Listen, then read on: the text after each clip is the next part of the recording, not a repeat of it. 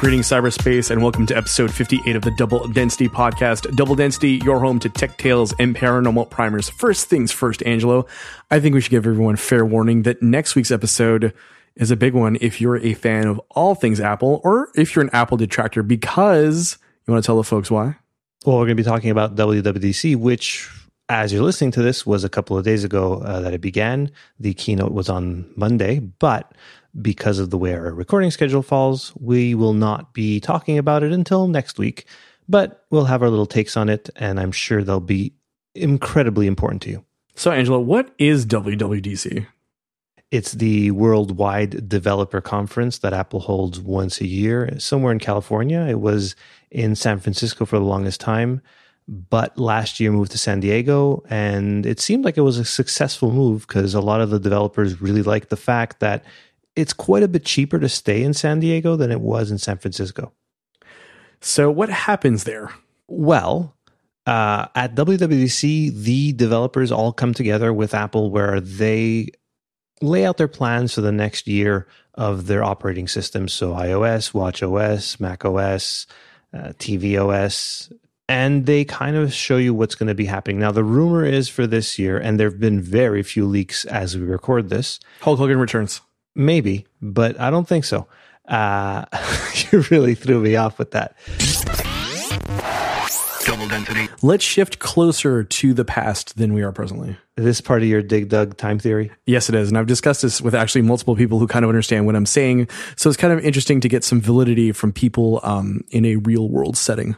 So you've had some feedback about the Dig Dug theory. Yes, have. two people actually uh, listened to the episode and agreed with me and thought that perhaps that's how time works. So only two people listen to the episode. Well, two people who I interact with at least. Oh, okay. Well, that's actually pretty good. Yeah, two uh, out of most people I interact with in real life don't listen to my podcast. Why is that? I don't know. My wife said it's boring. Ow. Well, please make sure that she never leaves an iTunes review in that case. But uh, I do have a good friend who does listen, and he's had nothing but positive things to say. The only time he was negative about it was when you were mean to me. Well, it's all an act, Angelo. We discussed this, right? You're we're we're nice guys, and yeah, I don't okay, mean that don't, in a Reddit kind of way. it's just okay. a real wrestling heavy evening here on Double Density. Yeah. Anyways, my whole point is like I want to bring things back from like what we're going to talk about in a future episode to what we want to talk about today. And I think the big thing, and I kind of want to put in a disclaimer, is that this may be the uh, most tinfoil hatty kind of episode in the tech section that we're going to get through. Would you agree with that?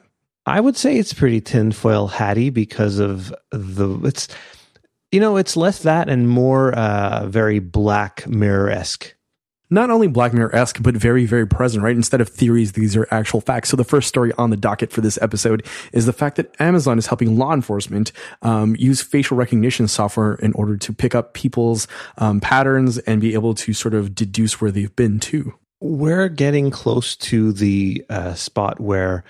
Uh, TV cop shows were a few years ago where they were able to identify people like and enhance and like zoom into things and find things right away. What was that show? P- Person of Interest, I think, kind of had something like this on there. Yeah, I vaguely remember that show. It was with the guy from Lost and um, Jim Caviezel. Didn't he play Jesus in? Yeah, uh, in the the the, the Passion. Passion. of Christ. Yeah, there yeah. we go. Uh, so yeah, I was with those two guys, and they were able to find people. Is my vague recollection from just the trailers I saw on television. I did not actually watch the show, but this is Amazon Rekognition with a K and somehow I feel the K makes it seem more evil. Or am oh, I totally, absolutely, yeah. Well, I know that they want to make it look like it's proprietary, but it almost makes it proprietary to evil. Yeah, I and what really gets me is that isn't Jeff Bezos like very liberal and uh, against this sort of thing, or is he just against this, but not when it comes to making lots of money on it? I think uh, naked capitalism is a thing that exists, and I do think that where I just surmise things, I'm not suggesting this is a def, uh, uh, like a definite possibility, but there is the potential for Jeff and company to want to make more money in this uh, free market economy. So uh, that is why they're helping out the uh, police forces of Orlando, Florida, and the Washington County Sheriff's Office in Oregon in order to be able to start tracking people and their faces. Um, so the ACLU in the states has um, started requisitioning documents related to this because the police forces forces as well as Amazon themselves are very tight-lipped about what they're doing. And, you know, the police forces are saying, you know, this is just a training exercise. We're actually using agents in order to test this out. But a rollout plan could be as easy um, as a flick of the switch, really, when you really think about it. And do you understand exactly what it does? Like, so can it identify people from, I guess, a database of their driver's licenses or things like that? Yeah, I assume so. So uh, your employer actually uses some form of this. You know that, right? My employer? Yes. CSIS? oh, I'm not supposed to say that. wow, delete, delete, delete. The op is over, folks. We need to leave. Shut it down. Anyways, I was I was kidding, but actually, your your real employer does use some form of facial recognition, as do a lot of other places publicly as well as semi publicly. So I consider um, places of higher education semi public places, right? Um, but a lot of um, different enterprises, universities, colleges, uh, and even some hospitals, from what I understand, use some form of this in order to track um, p- persons of interest who come through uh, their doors and able to flag them more easily. Um, but this is more of a uh, wide scale um, kind of uh, operation, if you really want to call it that way, because it's not only CCTV, it's CCTV with intent. And this is from Amazon that has a lot of power behind it. Um, most people don't realize this, but Amazon, their money, yes, they make money from the Amazon store, but a ton of their cash comes from Amazon Web Services, which is basically the backbone of most of the internet.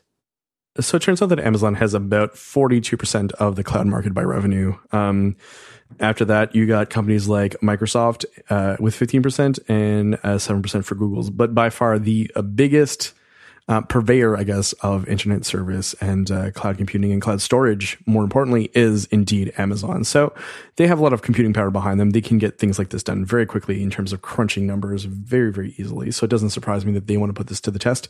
And of course, the next natural thing is using the real world, of course.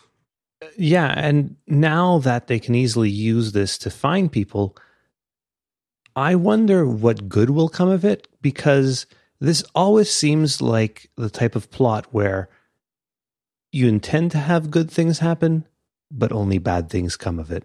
I feel like this is a continual kind of theme that we have here that the ideal versus the reality of things is very, very different, right? Like the usage of these things.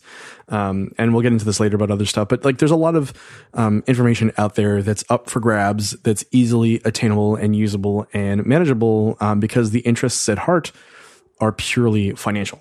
And also, I don't know if this is connected or not, but Amazon does sell cameras that go in your house. Yes, they definitely do. I so you know, like the tinfoil hat conspiracy would be that, like, of course, they're allowing you into your home, so therefore, um, there's probably some measure of spying. And you know, for me, for example, I hang under no illusion that my devices listen to me, that my websites track me, that nothing about me is that private, right? So I'm kind of I've I've made an uneasy peace with that sort of thing. Well, we've discussed it in the past. I have some speakers in my house. Uh, they're by Google.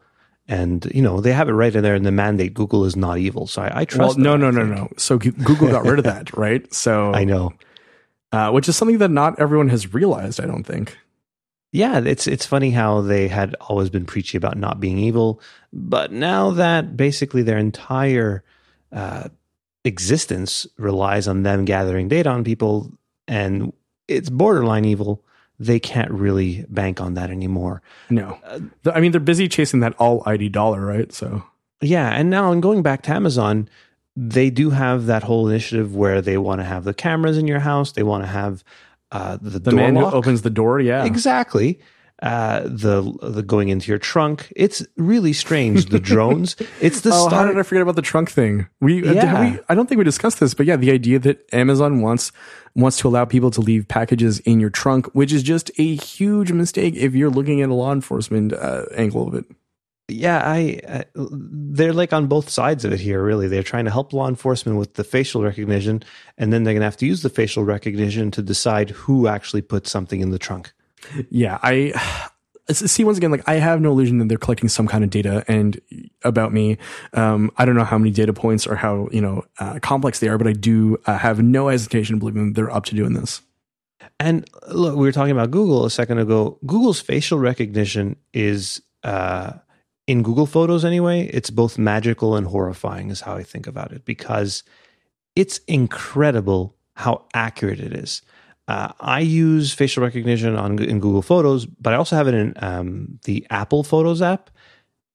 It's fine in the Apple's photo app, but not more than fine. It's doesn't even come close to how accurate Google Photos is. Google Photos can distinguish my children apart from infants, uh, from when like whereas Apple Photos basically they look the same from age zero to like two years old. It gets both kids confused. Whereas Google Photos nails like both kids' faces at like the time they were born. It's horrifying, but pretty amazing. How do you feel about the fact that you're uh, generally allowing companies to map your children's faces from birth? I'm of two minds of it. Like I said, it's magical and horrifying. I don't think anything bad will come of it. But isn't that something people say in movies? See, uh, I picture so I picture like a jump now, like ten years down the road, where Skynet is like busy blowing up your house, and your kids are running around in the background screaming, "Dad, Dad, why did you do this? Why did you let them map my face? Dad, Dad, you doomed us." But for those ten years before that, Google Photos was amazing. I uh, I do appreciate your honesty and all this, Angelo. But speaking of Google, speaking of home assistants, um, speaking of uh, being in your home, though, Alexa has been caught doing some not so great stuff when it pertains to people's conversations. Yeah, I, this is a fun story in the no, fact that no, was, no, no. Well, wait, let, let me explain to you why it's a fun story. It's one of those things where a local news report starts reporting on tech. And we've talked about this in the past how funny it is when we see like local news reports or even national news reports from people that don't really get tech talking about it and being like horrified. It, it reminds me of that time there was that video going out on uh, basically on Facebook and everywhere where people were saying, careful what your iPhone knows about you. Make sure you check off these things and all that. And I'm like, I don't check those off. I like having them on because they're actually helpful. And like nothing they showed me in that video was surprising because I Apple doesn't hide it. They they tell you like this is what this does. You want to turn it off, turn it off. But what was funny about this is that the coincidences that happened for Alexa to be able to actually do what it did were pretty funny. And do you kind of want to break it down? Yeah, I kind of want to break it down because of the fact that like I don't think it's funny, um, because there have been other news stories about how subsonic frequencies, aka uh, different kind of hacking, can make these voice assistants do things that you wouldn't normally let them do, right? Yeah, I think there were some commercials where they would say the trigger words, but they would not actually go off in people's homes because of the way the commercial was made. Right. But in other instances, and there's been a bunch of white papers about this, the idea that you could target a voice assistant using different frequencies that are not necessarily humanly audible is also a bit of an issue. Would dogs be able to hear them? Oh, I don't know if it's dog frequencies. I uh, I haven't seen a correlation between the two. But in this case, this couple having this conversation, right? And uh, Alexa decides to record them and then send it to one of his uh, one of his employees, like right, the husband's employee, I think. Yeah, exactly. In another state an employee or a client? Yeah. So you also linked to a really interesting uh, article uh, at sixcolors.com about how plausibly uh, they could have been recorded very easily based on the fact that, that if they had multiple um, echoes in uh, the same space not necessarily the same room but in the same uh, living quarters that it would be entirely possible. And i do believe it having used microphones the way that things pick up in the past i do believe that there is some validity to the argument that can be made that all of these home assistants, these voice assistants, can't necessarily pick up where you're located in uh, in terms of the room in order to better better service you, right? So they use the strongest uh, voice in order to trigger the closest voice assistant, but that's not always the case. Well, exactly. This exactly happened the other day. Uh, I was getting dressed in my room. My daughter was asking the uh, assistant in the living room, which is one floor below, uh, what the weather was. And all of a sudden, I heard a voice behind me uh, telling me what the weather would be for the day. And you're and not freaked out about this? Not at all. I mean, it just it's weird how it it messed that up. So you're just ready to be a slave to technology. You're not freaked out that the fact that uh, you know your voice assistant is talking to you instead of your daughter, who who first activated it a a floor below. That's not freaky to you. The thing is, is I understand how these things work, so I'm less freaked out by the things they can do. And uh, the story by Dan Moren at Six Colors he has both the Echo and the HomePod, and he says um, one of the issues with the HomePod is that when he says uh, the magic word, it's weird because it doesn't necessarily always pick up on the HomePod, even though it's supposed to. Or when he's actually trying to trigger his watch or his iPhone, it the HomePod picks it up. It's it's just weird. one of the things about the the whole fiasco with this thing sending a message is it is a feature of the Echo that it can call people. And um, in the article, he talks about John Gruber pointing out that disabling this whole messaging thing is something that's much more difficult than turning it on. Turning it on, you just turn it on when you first get an Echo. To turn it off, you, You, have to literally call. Have to, yeah, you have to call Amazon. like it's 1995 or something. Do you, have, to fax, them, too? Fax yeah, them too. Yeah. yeah, faxing machines, man, faxing machines.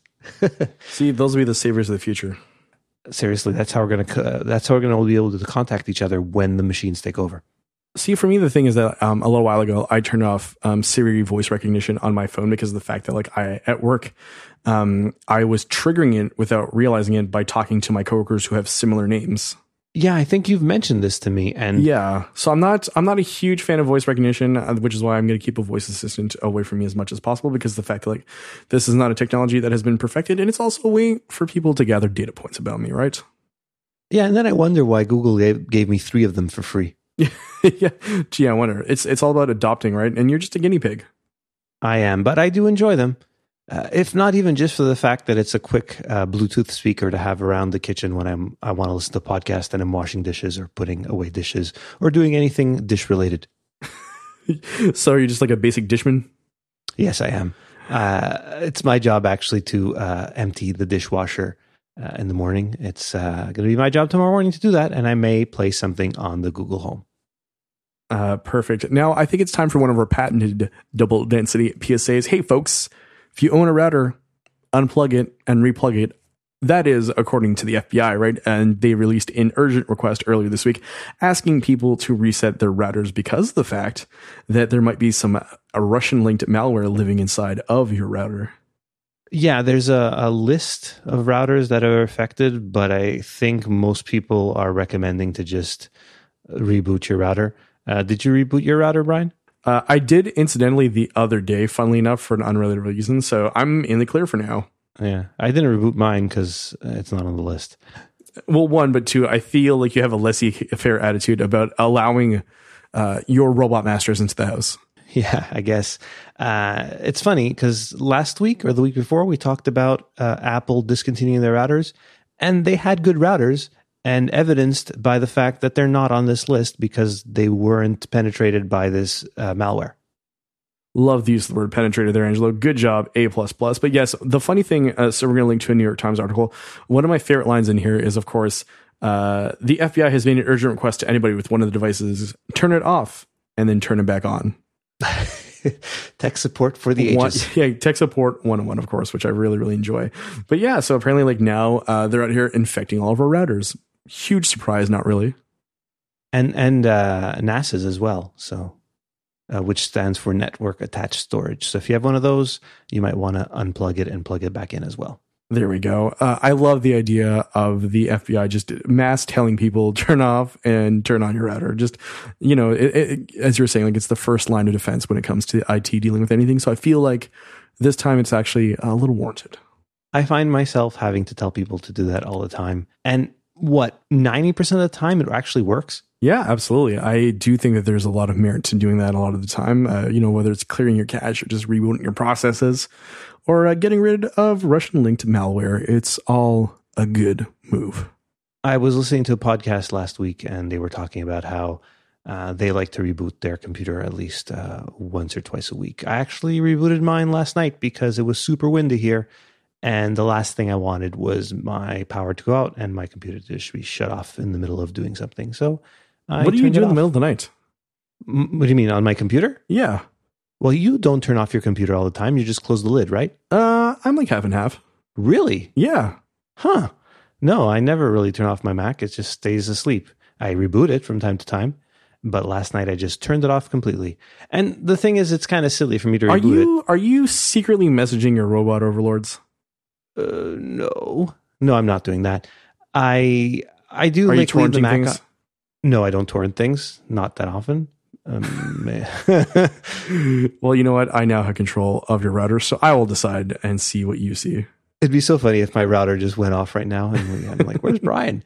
Uh, no, I leave my computer on. It has uh, processes it does overnight and uh, caching and and the such. Uh, I guess. But no, I, I, turned it off completely last night and then turned it on I this love morning. you're tiptoeing around the word laziness. No, it's not that. And the Convenience. thing is, is my no, my, my computer actually turns back on really fast. That's the one thing I noticed when I got this Mac from my previous Mac is my other Mac would take as long to come out of sleep as this one takes to actually reboot. All right, so uh, I'm gonna chalk it up to laziness. You call it reverse efficiency. That's okay. Well, I've actually timed it from the time it turns on. Like you've say- timed. You've timed your boot time.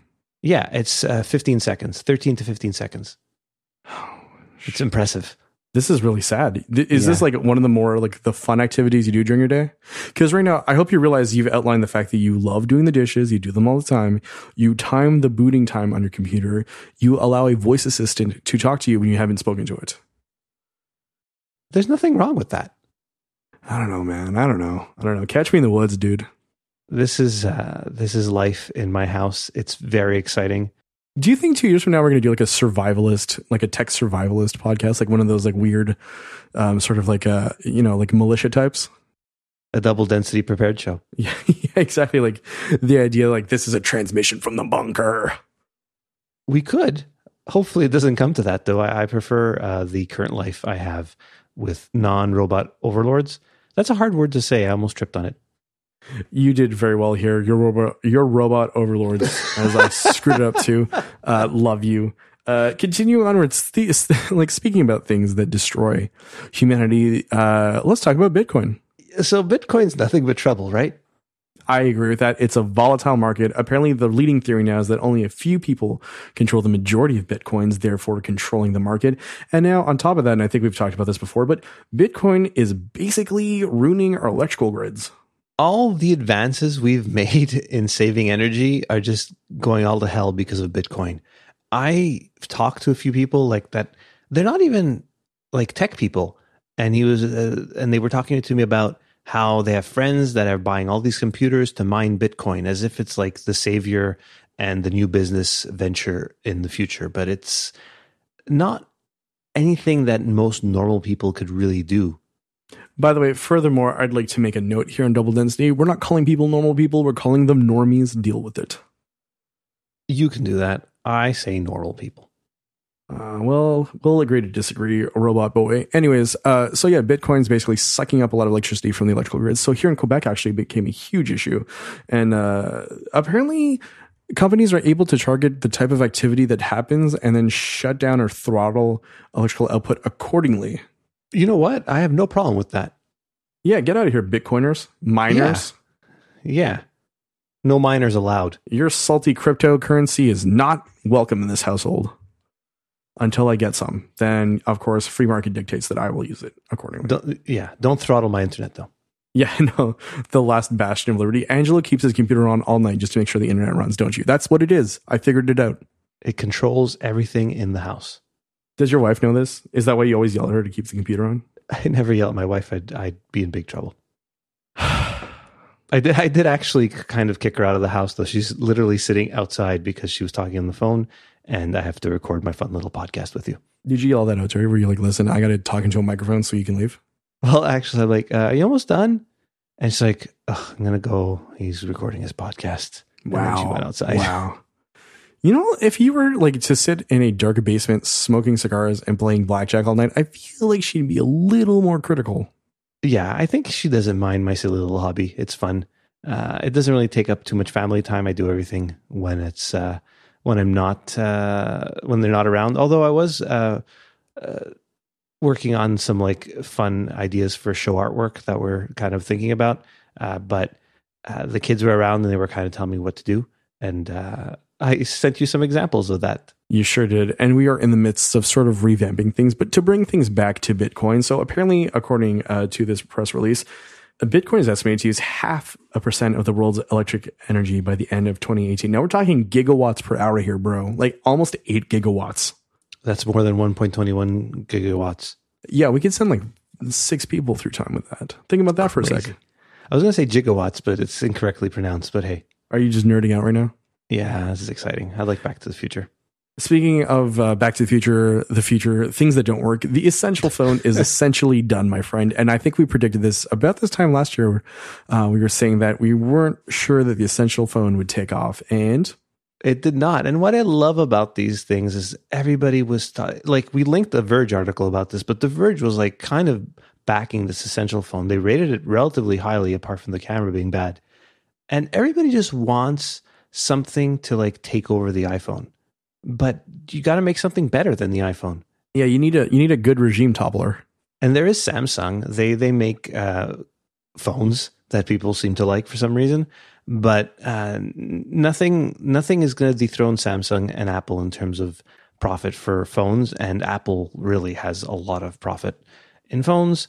And the essential phone being touted as like the iPhone killer didn't work. Still hasn't happened. A thing of the past. So Andy Rubin, who of course uh, co-founded uh, Android and basically uh, gave Android life. So funnily enough, you say Samsung. A lot of these Samsung devices operate on an Android OS, but the he's literally claiming to his employees that no one knows about the future of the company, right? So the Essential Phone 2 is dead. They're looking to pivot into the home speaker market, but they're not sure about that. They're really not even sure what they're going to do with the company. They hope that whoever buys them will retain the employees and continue working on whatever project they were working on. But that seems kind of weird if you were to buy a company and then continue with a failing product. Yeah, it's like somebody buying BlackBerry and just going back to the BlackBerry OS. I saw someone in the wild use a BlackBerry last week and it blew my mind. I have slowly seen those numbers dwindle over the past year where before on my commute it was only blackberries. Like what i started commuting to from here from in 2008 so the iphone was barely a year old so nobody really had those. Then i started seeing it was mostly flip phones back then really and then I started seeing a lot of Blackberries, and then iPhones just took off in, I guess, about 2010, 2011. And then uh, the Samsung copycat phones started showing up, and then uh, the actual good Samsung phones started showing up, and then more iPhones, and just BlackBerry got eaten, even here in Canada. Yeah even though yeah it is the home of blackberry but yeah they're totally gone. It was the first time i'd seen one in the wild in about a year i'd say more or less. So it was kind of jarring to see one. And uh, it was three guys at a uh, at a table at a restaurant and two of them were like making jokes about him um, and how bad the idea of a blackberry was and he was agreeing with them. But he was waiting for his contract to run out or something. It was like this really weird situation that was uh, very unfortunate for everyone involved because uh, he only is allowed to basically receive and make phone calls and texts more or less because no one develops for the blackberry anymore. Well no nobody ever really had many apps on the blackberry. I'll never forget people uh, scoffing at my ipad that i had saying oh i'm going to use this playbook because i could have flash on it. They're using the stupid commercial where it was all about them being able to use flash. And uh, i don't know if you know about this but flash was hot garbage on mobile. Uh, uh had I used Flash on mobile? I can't remember. I mean, I've had a couple of smartphones, and I don't think I've actually had to deal with a Flash on one. Well, if or, you did, your battery would have died in five seconds because well, it was garbage. There we go. Uh, last on the docket on the tech side of things, and I feel like it, it kind of ties like a neat bow around everything we've talked about tonight. Uh, I linked you to a long form New Yorker article all about how the madmen have uh, been overthrown by the mathmen, right? So the idea of big data. So uh, Ken Auletta has this great article about the, sort of like the history of uh, advertising and now the idea of digital advertising and uh, you know data points and collection and how to directly uh, target to yourself and the the amount of money that people are pouring into uh, ads both in Google as well as in Facebook predominantly, right? So, and what they're collecting on you and the amount of information out there about you that you probably don't even realize exists is out there. Well, you kind of work in this field, and uh, it seems to me like Don Draper's lost his job to a robot. Yeah, I'd say like a series of well, no, men pointing robots in the right direction, right? Because we can't harvest data with and then not do anything with it. So there still needs to be that human component to it. Okay, so basically, you have somebody coming up with the commercials, but now you don't just run the commercials at certain times during certain TV shows or whatever. They're specifically targeted to people on the internet based on what they browse based on almost anything based on so for example like google has a page now that you can put all of your information in there and they retain it right? Names nicknames where you work et cetera et cetera. Facebook has been harvesting data for years and years and years. And i mean the uh, recent uproar and congressional hearings have sort of pointed to a lot of that. But yeah it's a super fascinating article that goes into um, great detail about what people do with data and the history of sort of like geo-targeting and targeting the masses and then being able to target specifically to the person's needs and interests Yeah, and there's they talk about the five uh, digital giants. There's Facebook, Google, Amazon, Apple, and Microsoft. I would say uh, we've talked about this before, but two out of those five aren't really too much into this game. It's basically Facebook, Google, and Amazon that are really the culprits here. Facebook and Google being the top two. I mean, sure, but at the same time, like they're the only people who have been caught using this because Microsoft and Apple don't need to sell anything to advertisers as of yet. Whereas the others, I feel, um, they're massive amounts of revenue based around this model of requiring money through ad revenue. So therefore, here's information. So until the point where either of those um, corporations hits um, that point where they need to go out there and solicit dollars through ad rev, I don't see that changing. So I think you're right. Yeah, and and and Tim Cook is on record, and they mentioned Tim Cook here saying that Apple's all about privacy. They don't they don't want your data. That's why they charge you for everything.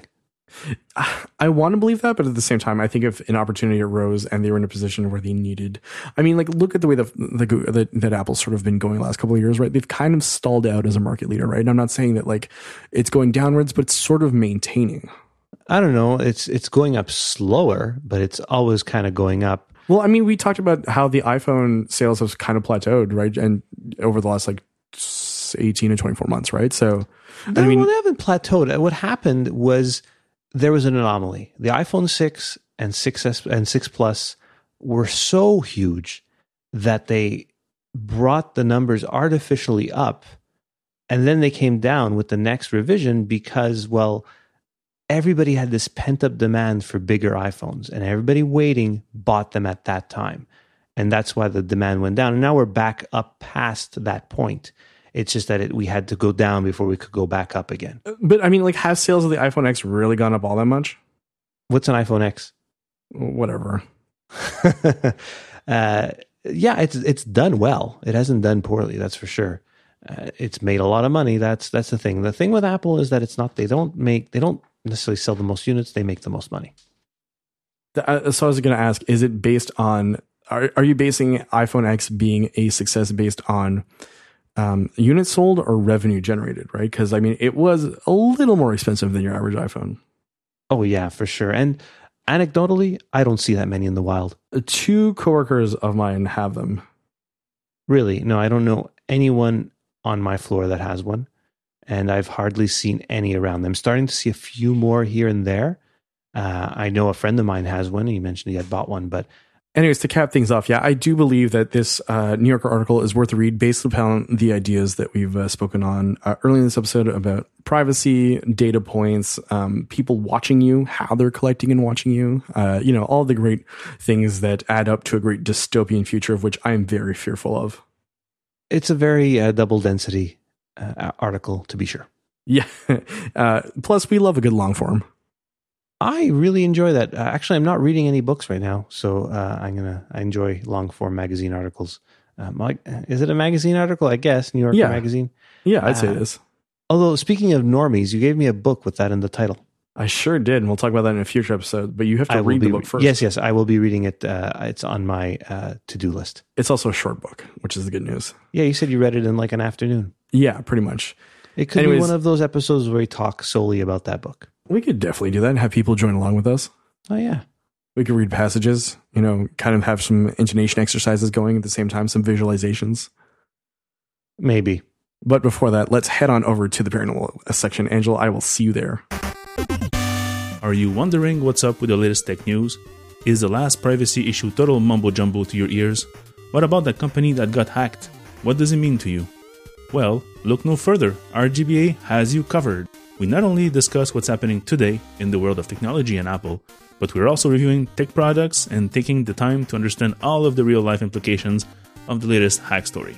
Tune in to RGBA.fm, where my co host Tyler and I take a weekly dive down the series of tubes to surface news, rumors, and have the occasional coffee discussion or even a tech adventure. Listen to us on RGBA.fm for colorful tech news and reviews. Welcome back to Double Density. As always, we are switching gears from tech to the paranormal. Angelo, you wanted to have the floor for a second. You wanted to mention something about aliens, something about invasions. So I'm kind of curious as, as to where you're going to take this. So go ahead. You had asked me uh, earlier what I did this weekend and stuff, and I forgot. I, I went to see uh, Infinity War finally after like being out for a month. How was that? I Also, wait, is this your alien invasion that you want to talk about?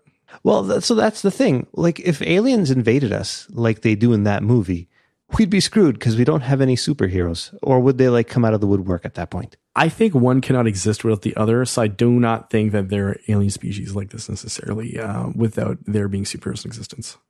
Okay, so that like one uh, brings out the other, and okay, that makes sense because yeah, if there's like aliens doing that, I'm sure like some nice aliens are here on Earth helping us.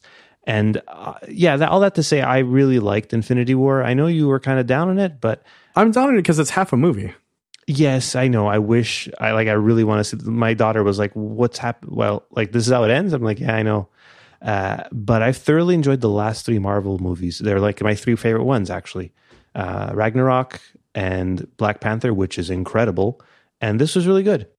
Have we had the discussion? I don't think on the podcast officially how I feel like when I watched Black Panther, a lot of it was like what I felt episode one should have looked like in terms of like the the sort of like the desert look. Star Wars Episode One, Yeah. huh? Interesting.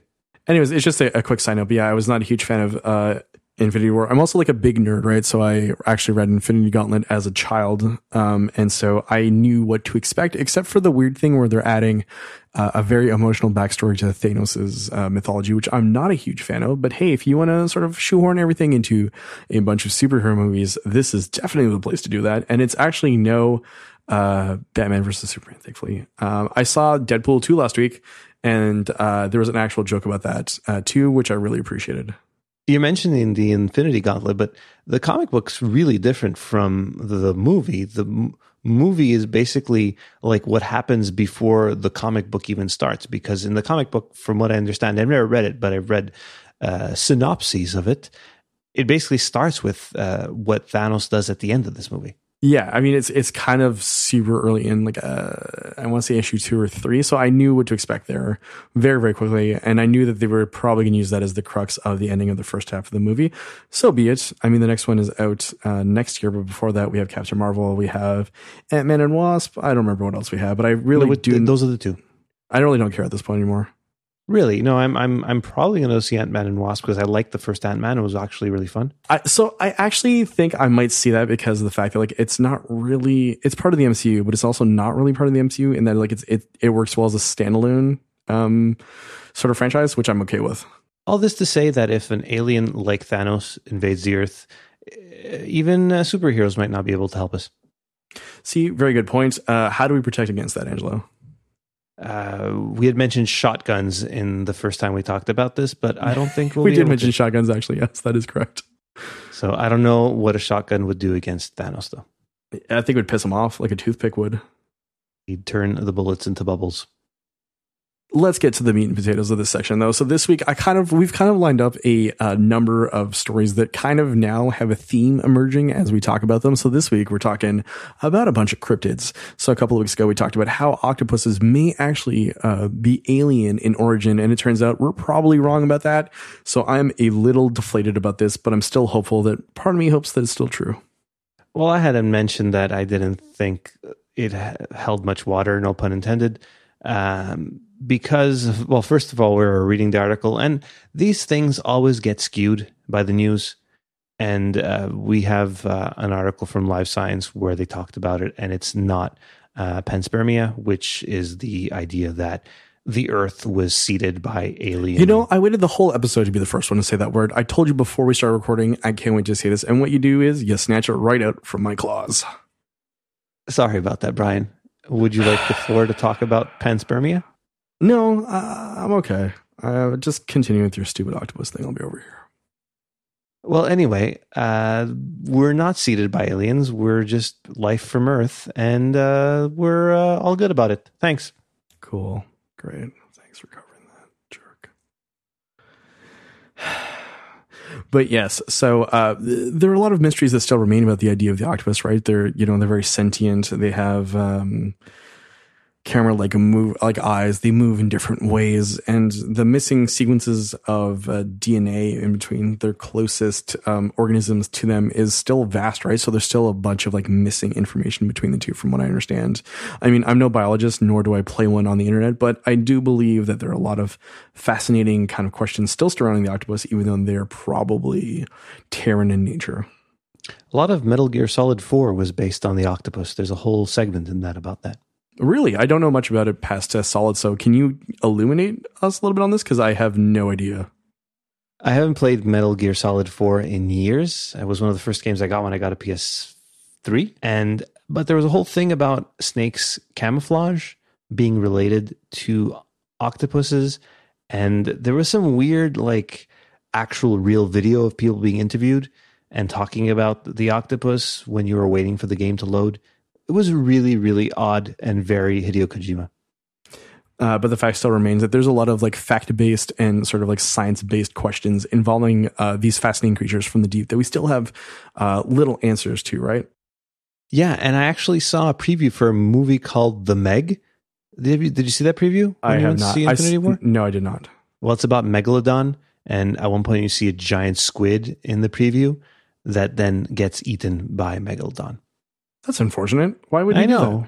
Well, because well, it kind of saved somebody. Somebody was getting crushed by it. Wrong. and then- the answer is that the animal kingdom is filled with jerks.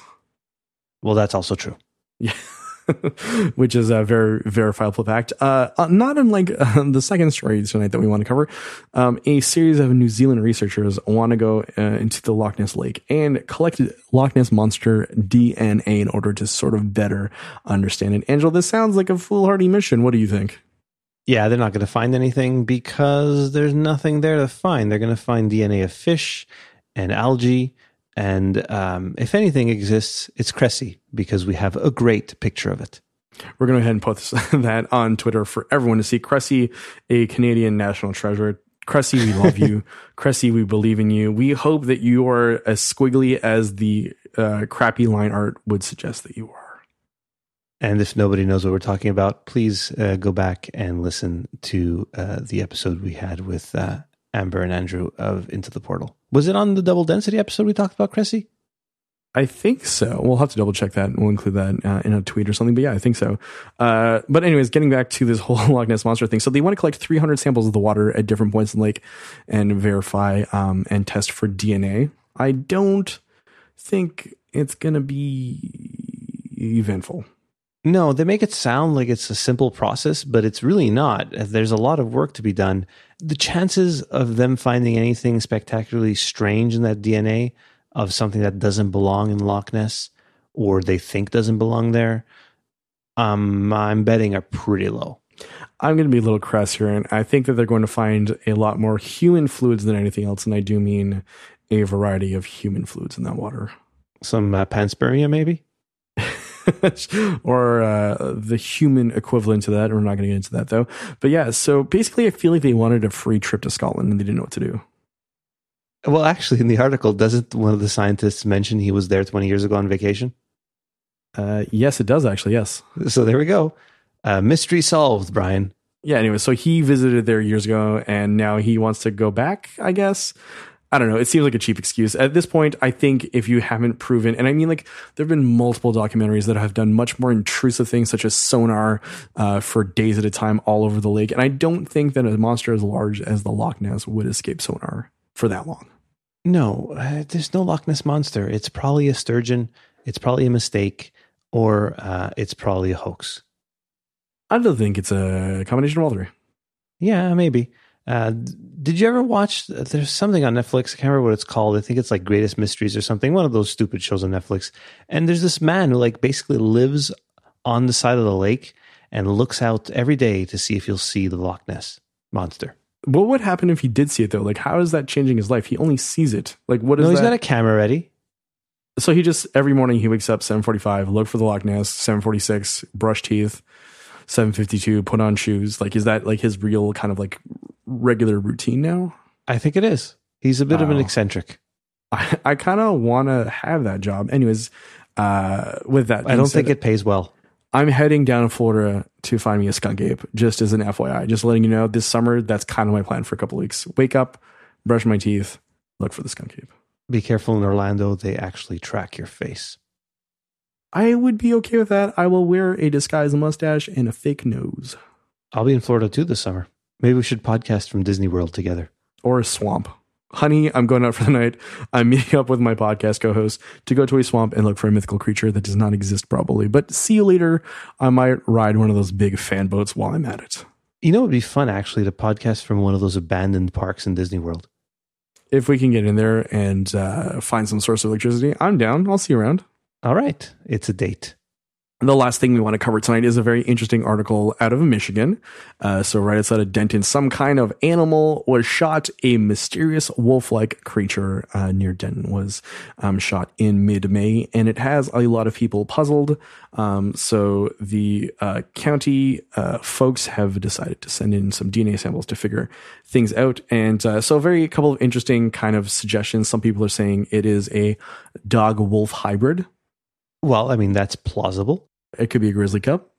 Yeah, and that's sad because then there's a dead grizzly cub I'm looking at. Which, uh, if you don't want to see like a dead animal, don't go look at this article. Yes, I think we should have added that at the beginning. But yeah, don't click on it if you're not prepared to see what something like this looks like. But more interestingly, some people are kind of out there. They're suggesting things like it might be a dire wolf. Yeah, they watch too much Game of Thrones. Uh, so a dire wolf did exist at one point, right? So uh, it is an extinct spe- species and uh, was a prehistoric um, ferocious dog uh, that existed that uh, people claim to see every once in a while, which I actually uh, don't believe in. But hey, if you want to believe that these are still roaming the earth, much like how people believe giants are right in front of our faces in the United States, then hey, more power to you. What do you mean, giants? Have you not heard how people believe that giants are still in existence right around us and we have no idea? Well, I've heard about people think there's giants around. Like there was a whole uh, astonishing legends series on that, but I didn't think like what like they hiding in plain sight or something. Yeah, almost. There's a there's a there's a series of uh, believers that actually I I've listened to too much Coast to Coast. Yeah, let's just put it that way. All right, interesting. I don't want to get too deep into that, but some people believe the giants are right in front of us and we can't see them. Not literally, of course, but they like they live in areas that we uh, cohabit with them. Interesting. Also, people are more interesting though is that they think that it's a dog man. There's a great quote where somebody says they could very well be what's being called dog man. Uh, is a poster from some website, I guess. Uh, they're spotted each day, and the government quells any and all reports. Several people report being strong armed into keeping quiet about the reports by men wearing black suits. These are just facts. Look into it if you don't believe it. That's how all these types of posts end. They're facts. I'm just reporting the facts. Look into it. I've done the research. Follow the money. Uh, if you want to head over to dogmanencounters.com, you can read a full report about different dogman encounters. So, uh, my fiance likes to joke that whenever I go into a bookstore to look for esoteric books, she always thinks that I'm in the paranormal romance section. Uh, a lot of the images on this Dogman Encounters website basically point towards paranormal romance versions of like lycan uh, human interactions, like very sexy looking dogmen. Like they're not ugly. No, they're like werewolves. Yeah, but in all of these images that they have, they're like super buff, like kind of weird and mysterious, like maybe want to get with you. Are they good boys? that is for you to decide, Angelo, as you head over to Denton and figure things out. I don't think you want to do that though. Yeah, you ever notice how weird the uh, paranormal section is in bookstores? It's like always like a tiny shelf, and it's mixed in with the weird new age stuff too. Yes, and that's very, very uh, angering to me. I was in New York recently, and that's that was like half of the places. But then I found some pretty great stuff too, um, in unexpected places. So yeah, more likely than not, though, yeah, it is unfortunate that it does end up sort of like bunched together as the other um, in bookstores. The problem is, is that uh, there are quite a few gems in those books, but there's a lot of garbage. Yeah, well, I mean, like uh, that is a cottage industry that you and I are, are uh, well aware of, and we're also working on our first paranormal book. We won't be discussing it on the air as of yet, but Angelo, suffice it to say that you and I are well into writing it, right? Oh yeah, far, far into it. Uh, but yeah, uh, the more I read this dogmanencounters.com website, the more I was into the idea of dogman existing just for fun. It would be fun. It's it's a cryptid I've never really thought of or heard of. And if I have heard of it, I haven't really thought of it very much. Apparently, uh, less than 1% of the eyewitnesses who have shared their encounters with me, me being the webmaster, I guess, claim to have been attacked by the dogman in the encounter. So think about that. 99% good boy. I think we've solved that mystery. There we go. Thanks. I'm glad he's a good boy. Wrapping things up This has been episode 58 of the Double Density Podcast. Tune in next week as we do a little bit of a dating game with the Dogman. Uh, but until then, Angelo, I shall see you around and on the internet. As always, you can find us over at Twitter, double underscore density, facebook.com slash double density podcast. Same thing on Instagram. And head on over to doubledensity.net to view all of our newest episodes. Find out how you can subscribe to us as well as click on the hosts link to find out a little more about us and uh, click the blog link. Unfortunately, the blog's been a little neglected, but we're trying to fix that.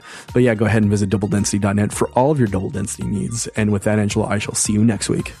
All right, I'm going to go talk to my Google Home and make sure I'm safe for the coming apocalypse. And I shall go yell into a cave. Great.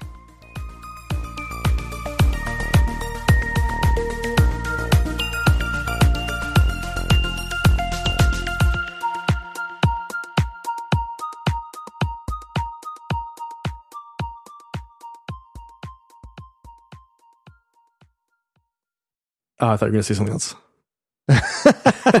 I was waiting for you to continue. Okay. All right. In that case, I'll pick up. Well, the thing you're mentioning, the Infinity Gauntlet, ga- Gauntlet. Godlet. The Infinity Godlet. Uh, you're mentioning the Infinity Gauntlet, but Godlet. Sorry, I, just- I had to. you're mentioning. I will be able to continue. Who's a good boy?